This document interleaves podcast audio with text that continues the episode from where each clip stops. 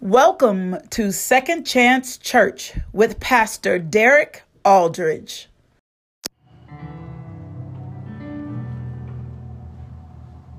Well, we just want to say good morning to everyone and welcome you to Second Chance uh, service this morning. Uh, the Lord is good and He's worthy to be praised. This is the day that the Lord has made, and we will rejoice and be glad in it. We want you to share with somebody else on this live stream. God bless you, Sister Wilson. Bless you for coming in already this morning. Sister Mullins, God is good. Right now, we're going to go to the praise team, and then I will be back in just a few moments. God bless you. Come on in.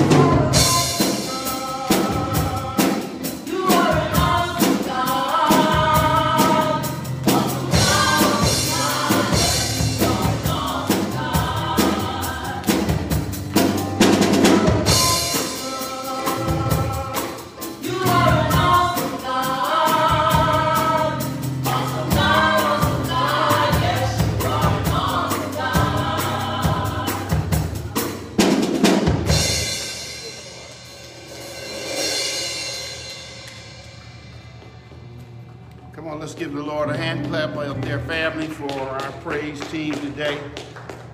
God is good, and again, He is worthy to be praised. Uh, just a couple announcements. Remember that we do a food distribution every day from 5.30 to 6 o'clock here behind the parking lot. On Tuesdays, we pass out uh, diapers and water filters and masks from 11 to 1, so make sure you stop by and pick them up. Uh, we are also giving out produce on Tuesdays from 11 to 1. So we want you to stop by and get whatever you might need. Amen. We thank God for all of you that are streaming in today. I thank God for my family all across the country that streams in on, on these services. God bless you. I love you.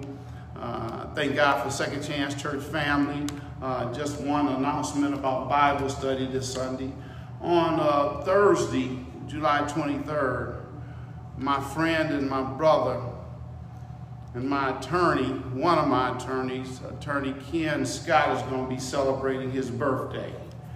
And so what we're going to do, Second Chance, is we're going to cancel Bible study this Thursday because Ken means so much to our community, to our church, to my family. He means so much that we're going to cancel live streaming Bible study. But what we want everybody to do is go by the post office, and the address is 2712 Flushing Road at 545, and we're going to park in the post office parking lot, and then we're going to have a parade. Ken's going to be sitting outside of his office from 6 until 7.30. He has been in the hospital and fighting a battle with that COVID for uh, since March, and he's finally coming home. So we give God glory and praise for that. And so we want to show up in large numbers and see him and wave at him and just wave and pass by and let him wave at us. That's going to be this Thursday, and we're going to be at the parking lot at 545. So I thank God for you. I'm praying for all of you that um, are not feeling well. I got the prosecutor here with me today, and I thank God for that. We thank God for the Mobleys. We thank God for Leonte and Steve and our praise team this morning, and Deacon Wilson. Amen. So we're going to go right to the Word of God. We're going to Jonah. We're going right back to Jonah, the first chapter, verses one through three. Jonah, the first chapter, verses one through three. That, I think that's the same chapter that we used on last um, week. Bless you. God bless you. And the Bible says, shall we pray? Father God, we thank you for this moment, this hour. We thank you for your word. We thank you for being able to still worship you and praise your holy name. We ask that you be with those that are not feeling well today. We ask you to bless those that are here. We ask you to bless those that are streaming in. And we ask that this word would be relevant, it would be real, and that some soul might be saved. In the name of Jesus, we pray and we give you thanks. Amen. Amen. The Bible says, The word of the Lord came to Jonah, son of Amittai. Go to the great city of Nineveh and preach against it, because its wickedness has come up before me. But Jonah ran away from the Lord and headed for Tarshish. He went down to Joppa, where he found a ship bound for that port. After paying the fare, he went abroad, aboard and sailed for Tarshish to flee from the Lord. This morning, I want to talk just for a few moments about a tough assignment or a jacked up assignment. I want to suggest today that when you give your life to Christ, that every now and then God call, gives you tough assignments. When God calls you out and saves you, he will place some difficult people in your life that he will require you to deal with. And some of the people that you will have to deal with and some of the places that you will have to go are going to be messed up. But I want to suggest that before we put our halos on, we need to understand that before he cleaned us up, we were all messed up. Because, but he still called us. When we look at Jonah through these four chapters, all we see is his disobedience and his failures. But one verse speaks of his success. It's amazing to me how people will always talk about your mistakes, but won't ever say a word about your success. Second Kings, the 14th chapter and the 25th verse lets us know that Jonah was a prophet. Second Kings says that Jeroboam was a king who was able to reconquer and recapture some of the lands that Israel had lost. And then the scripture says it was done as the Lord had promised through the prophet Jonah. My Bible says that in verse 1 that the word of the Lord came to Jonah, son of Amittai, and God says, Go to Nineveh. And I can hear Jonah, Go to Nineveh? God says, Go to the great city of Nineveh and preach against it because its wickedness has come up before me. We taught on Nineveh last Sunday and we gave some historical data on what the kind of city it was and what the culture of that city was. Nineveh was an extremely tough city. So God tells Jonah to go to Nineveh, go to a place that's creating havoc. God tells Jonah, go, go, go to Nineveh, go, go to the enemy, go to the oppressor, go to the opposition, go to Nineveh. I'm talking about a real jacked up assignment. You got to understand what's going on. This is the first time that God raises up a prophet to speak to this heathen nation. And Jonah is in an awkward place because at one level, he doesn't mind speaking judgment because if you don't like somebody, it's real easy to put them in their place. If you don't like somebody, it's real easy to put them down. You don't mind telling somebody that you don't like, somebody that you really don't like, that God's getting ready to punish them. There, there, there are some important lessons in this text for us this afternoon. Let me help you understand something. Knowing God is wonderful, but knowing God can also mess you up. Because the more you know about God, the more God requires out of you, and the more complicated your life becomes. Now, there are some things we love about God. We love the perks that God gives us. We love how he blesses us. But when you have a personal relationship with God, it can complicate your life because God will give you some jacked up assignments. God will ask you to bless those that have persecuted you. God will require you to love those that you find it difficult to love. God will require you to have patience on those that get on your nerves. God will give you some messed up assignments. And if you've got some issues with other people, and if God is trying to use you to bless your enemies, then that means that God has to get you over yourself. This is the first time a prophet speaks a message to heathen nations. God wanted Jonah to speak to cutthroats, to murderers, to idol worshippers, to prostitutes. And God wants Jonah to go and preach for the express purpose of reconciliation and redemption. Jonah was given an assignment. Jonah was given an assignment. Go to Nineveh. People that really don't love God. Nineveh. People that are not connected to the, the covenant go to Nineveh and preach against it. Sometimes God gives us what seems like crazy assignments. But I want you to know this morning that the assignment is really not about you. The assignment is paving the way for somebody coming behind you. Some of you need to understand that your ministry is a trailblazing ministry. And when we come out of this COVID, and we are coming out, God is going to expect you to carry out your assignment. So you better get ready. And I want you to remember that our assignment is not to be the star. Our assignment is not to be the center of attention. We're here to set up for the star that's coming. And because some of us need to get pats on our backs, because some of us need to get recognition and credit, we often miss opportunities to be the setup man for somebody else. You need to catch this. Many of us have missed blessings because we can't stand being the setup person. Some of the greatest players in the NBA are not the scorers. If you really want to know what makes a scorer look good, look at who gets him the ball. Look at the point guard on the team. It's not enough to, to just score. You need somebody who can make the pass. But what, what God was doing was setting Jonah up to be an assist man for the master. I, I need to know if anybody's listening is humble enough to be an assist man or, or assist woman for the master this morning. Can the Lord use you to set somebody else up? Can the Lord use you to usher others into the next level of their destiny? Can the Lord use you to be a blessing to somebody else? See, because for a lot of us, Time is running out. And with all of our knowledge, with all of our experiences that we've been through in life, some of us need to take time with our children, with some of our young men and young women, so they don't make the mistakes we made.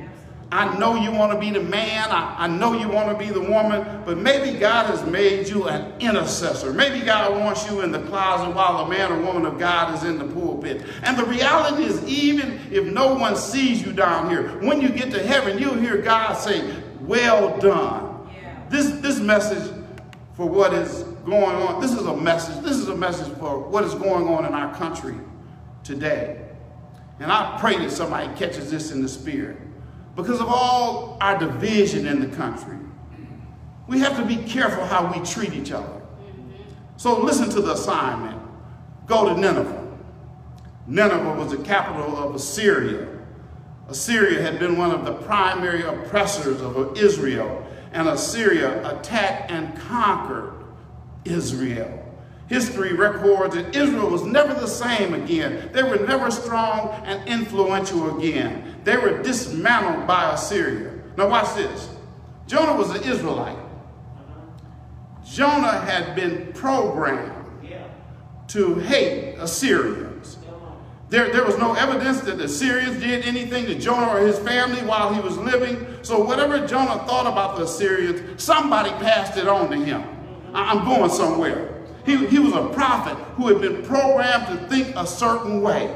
And God gives him an assignment that's in contradiction to what he had been taught. Go to Nineveh. Living at home, he was taught to hate Nineveh. Nineveh, son, they hurt us. They, Nineveh, son, they stole from us. Nineveh, son, they murdered us. Son, Nineveh mistreated us. Son, Nineveh is not any good. Nineveh is dangerous. It sounds like some of the things we've been hearing on the news right now. Stay away from people of Nineveh because they're, they're going to hurt you in the end. You can't trust people from Nineveh. Nineveh is self-serving. Nineveh is a player. Nineveh is somebody you can't believe in. Nineveh is the police department you know that all of us have been programmed. We're all products of the environment that we grew up in. What, what many of us don't understand is that the programming has been so subtle and so systematic until certain beliefs are ingrained in us. So Jonah's response to being told to go to Nineveh was, as you and I would expect, hold on.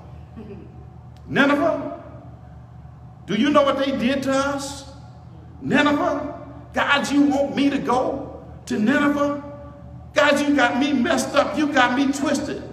Jonah had been programmed to believe certain things. You know why some of us struggle with women in ministry?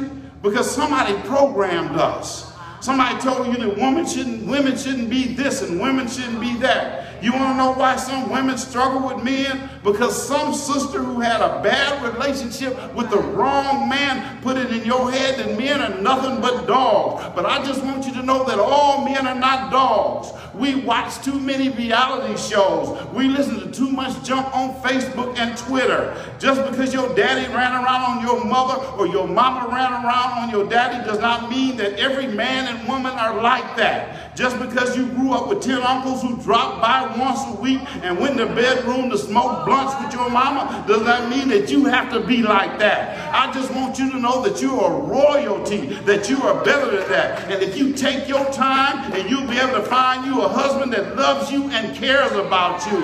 Can I preach this this morning? You want to know why some of you struggle with some of our white brothers and sisters? Because we should. White society does not understand why blacks have this struggle with the police. But they have not lived where we live and dealt with what we've dealt with. But there are not all, but, but let me say this, but all police are not bad and all police are not good. But all of our black brothers and sisters are not good either. All of us got some issues. We're arguing about police killing each other every day. So while we've been protesting, while we've been protesting, while we've been marching, I had to do some soul searching. So I prayed for those families that have died at the hands of injustice. And I'm praying for the families that have lost loved ones that have found no justice. And I pray for the police that are involved in the situations that have created this tension. But I also pray for those that try and make villains out of all people of color. We have been programmed. How many of, how many of us, when we were coming to church, we were preconditioned on how service would go. What time service was going to be over. How many songs was going to be sung. And if the service didn't go like we thought it should go, we didn't think we had church that morning. How many of us, when we came to choir rehearsal, came in with our minds already made up on how choir rehearsal should go? We have been programmed. Somebody say programmed. Our preaching, our C T singing, our teaching, our ministries have been diluted by the things we've been programmed to believe. We've been programmed for years to think a certain way. But God sent me to tell you this morning, if he's ever going to really use you, he's going to have to reprogram you and I, and we've got to get ready to go to Nineveh. He put us all in timeout. Yeah. He put us in quarantine yeah. so that he could reprogram us because we got some Nineveh issues and we got some Nineveh situations that we're going to have to deal with when we come out of quarantine. I may not like it, but I got to go to Nineveh. I may hate it, but I got to go to Nineveh. I may have been hurt by them, but I've got to go to Nineveh. My deliverance is in Nineveh. My joy is in Nineveh. My liberation is in Nineveh. See, most of us, to tell the truth, I don't care what color you are, we were raised in dysfunctional families. Now you compound, you compound the situation you were raised in with who you become, and you'll realize that you need to be reprogrammed. That's why being saved is such a challenge for us. Most of us think that the Lord has got to build us up. No, the first thing he's got to do is tear us down. He's got to break us down and purge some stuff out of us. You know, we don't like to talk about sanctification because we think sanctification means we got to quit smoking and we got to quit drinking and we got to quit cussing people out and quit going to the king casino. It's that, but it's much more than that. Sanctification is getting all the stuff out of you that gets in the way and won't allow you to bless other people. Sanctification is a Greek word that means holiness. It means being obedient to the word of God. What happens to a lot of us is that the Lord will bless us, put his hand on us, and mold us. And then we start walking around like we're more spiritually advanced than everybody else. But if you think you're better than everybody, ask Samson what happens when you get your hair cut in the wrong barbershop. If you think you're more than everybody else, ask Peter what it feels like when you don't feel the presence of the Lord. If you think you're better than everybody else, ask David what happens when you're looking over the wrong balcony. But in spite of our hang-ups, our preconceived thoughts and our ideas about others. God, yeah, the thing I thank God for today is God is still good and he, God is still merciful. I don't know. I don't, I, I know, I know, I know without a fact I don't deserve the blessings of the Lord. I know that I'm a mess. What about you?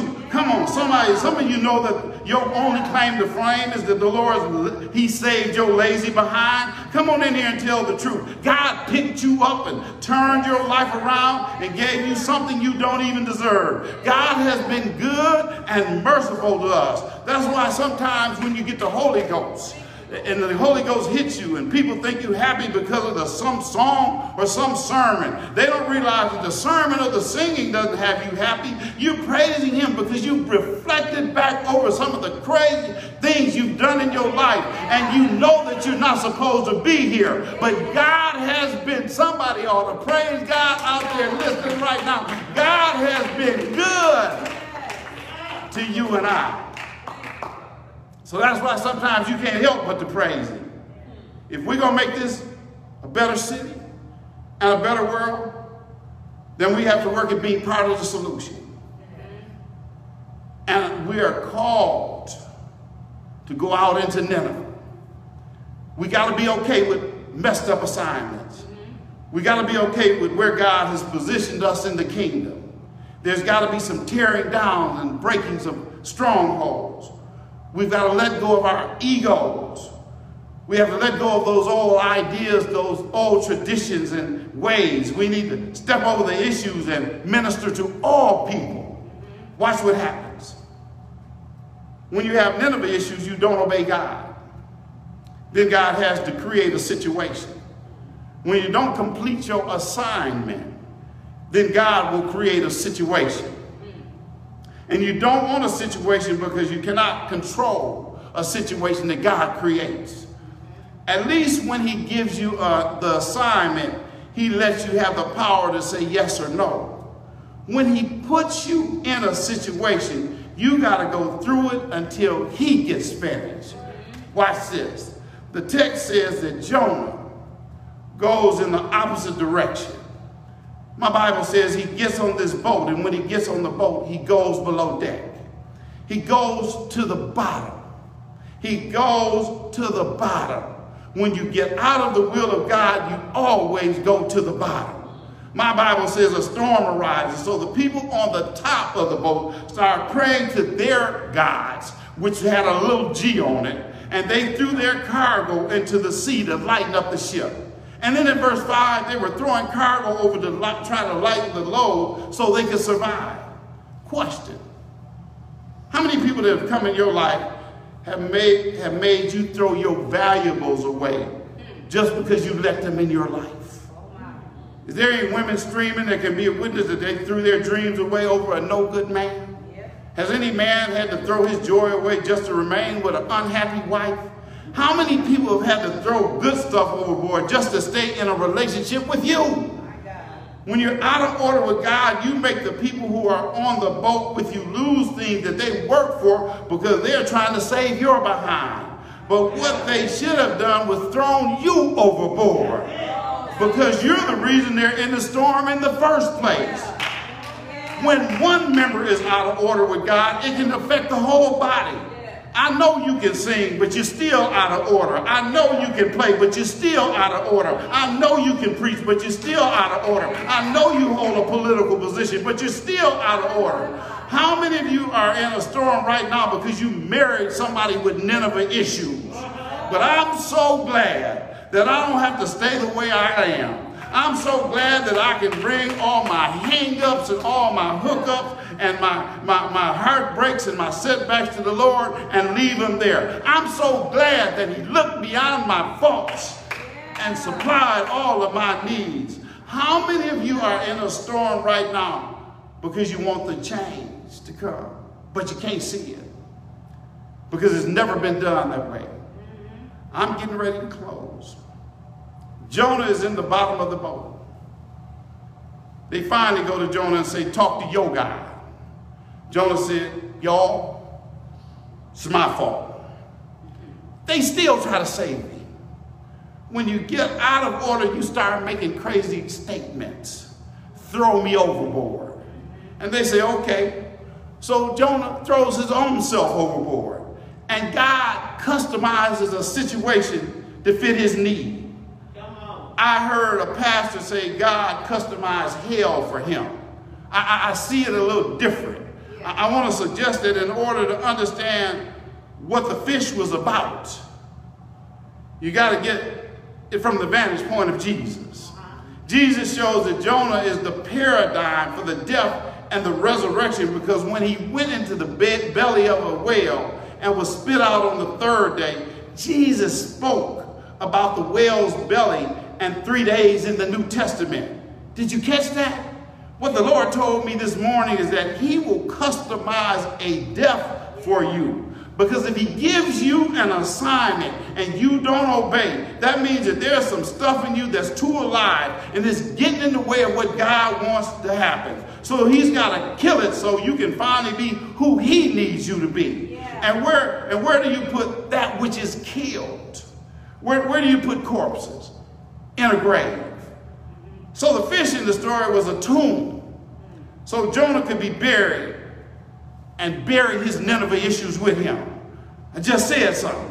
God told me to tell some of you that he's not going to let you out of quarantine until your Nineveh issues are dead. He's going to leave you in certain situations until you learn how to love everybody. He's going to leave you in certain jobs until you learn how to stop worrying about what somebody else is not doing and start doing what you're supposed to be doing on your job. He's going to leave us with our mask on, walking six feet apart until we show him we can come together and be a nation with equal rights, equal economy, and justice for all all people. You know, I'm so glad today that if you let the Lord hear, heal the stuff in you, he'll bring you out of your situation and give you another chance. I thank God there's a resurrection for every situation. When you get to chapter 3, verse 1, there are two words, and the two words made me shout this morning. Verse 3, verse 1 says, Then the word of the Lord came to Jonah a second time. The two words that bless me are a second time. I'm so glad that when I don't do what God wants me to do, he'll come back a second time. The Living Bible says he came back once again. I'm so glad when I'm not everything I'm supposed to be, God will work on my once again. I'm so glad when I don't give him everything he deserves, God will come back once again. Anybody know that he woke you up once again, kept you safe all night long once again, put food on your table once again. When I look back over my life and see what he's done, I got to acknowledge that he's a God of a second chance. Is there anybody grateful that he'll come see about you once again? Then somebody, everybody, anybody ought to give him some praise. Anybody know he's worthy this morning? You ought to give him some praise this morning. Anybody know that he's worthy? I tell you, he's worthy. He's worthy. He's worthy. He's worthy. He'll come back to you once again. There might be somebody out there today that doesn't know the God that I'm talking about. And right now is the time for you to get your life straight with him. You might be, be dealing with Nineveh issues. And Nineveh issues is nothing but racism at its best or at its worst. So today, you have this opportunity to give your life with him. As the praise team begins to sing, just think about what Jesus did for you at Calvary. Just think about it. The Bible says all you have to do is confess with your mouth, believe in your heart that God raised Jesus from the dead, and thou shalt be saved. Is there one this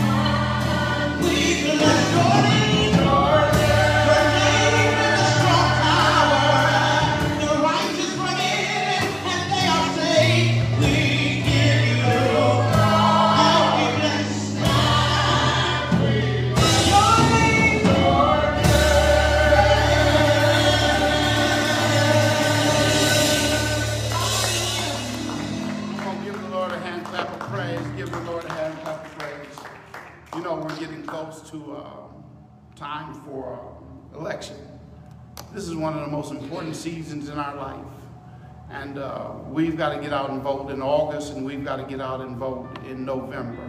My friend, my brother, Prosecutor David Leyton is here. He was my attorney, saved my behind on a couple of occasions. Has been more than a friend and more than a brother. And I'm to just bring him up just to have a brief word right now. Man.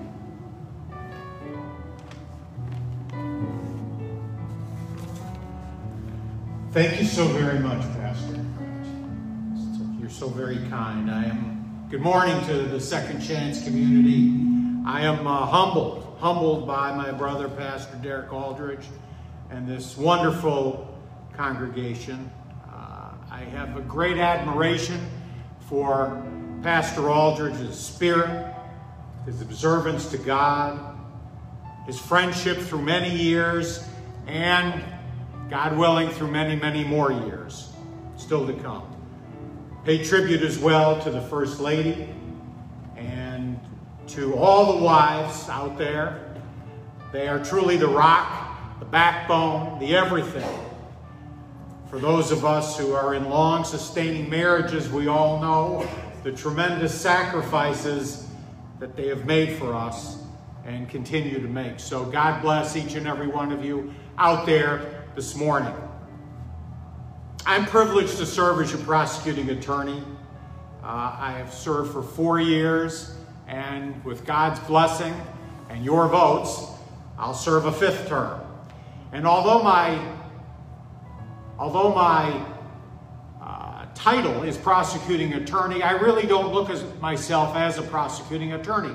I look at myself as a minister of justice because that's really what the job is. The goal is to find justice for all those who come before the criminal justice system. It's not about convictions. It's not about the number of trials that you win. It's not about how many people you send to jail. It's not about how many people go to prison. It's about justice for those who enter the criminal justice system. It's about justice for the accused. It's about justice for the families that are aggrieved by their participation in the system. It's about justice for the victims. And ultimately, it's about justice for our community. Every human being has worth. Every human being has dignity. Every human being should be treated with respect, including those who come before the criminal justice system. Every human being has been put here on earth by God, and every human being has worth and dignity, and that's what we strive to do in the criminal justice system with me as your prosecuting attorney, as your minister of justice. Every defendant deserves fairness. Every defendant deserves due process. Every defendant deserves equal protection under the law. There's no favorites. It shouldn't matter what you look like. It shouldn't matter what the color of your skin is. It shouldn't matter what your ethnicity is. It shouldn't matter from what country you hail. If you come before the American system of justice, Lady Justice is blind. Lady Justice is blindfolded. And everybody is treated with worth, dignity, and equal protection. And you know what that means? That means that sometimes somebody is afforded and should be afforded a second chance. That means that somebody sometimes should be afforded a third chance. That means that somebody sometimes should be afforded a fifth, fourth, fifth, sixth chance. We have to look at the individual and whether we can get them back on the road to productivity. That's what I believe as your prosecuting attorney, as your minister of justice. Let me just wrap this up by telling you how we've accomplished that during my tenure. We have what are called problem-solving courts. We have what are called specialty courts, where we take the folks who come downtown and we determine maybe they have a drug addiction. If so, let's treat that drug addiction because that's what caused them to cross the line in the first place. That's what maybe sent them to Nineveh in the first place, Pastor.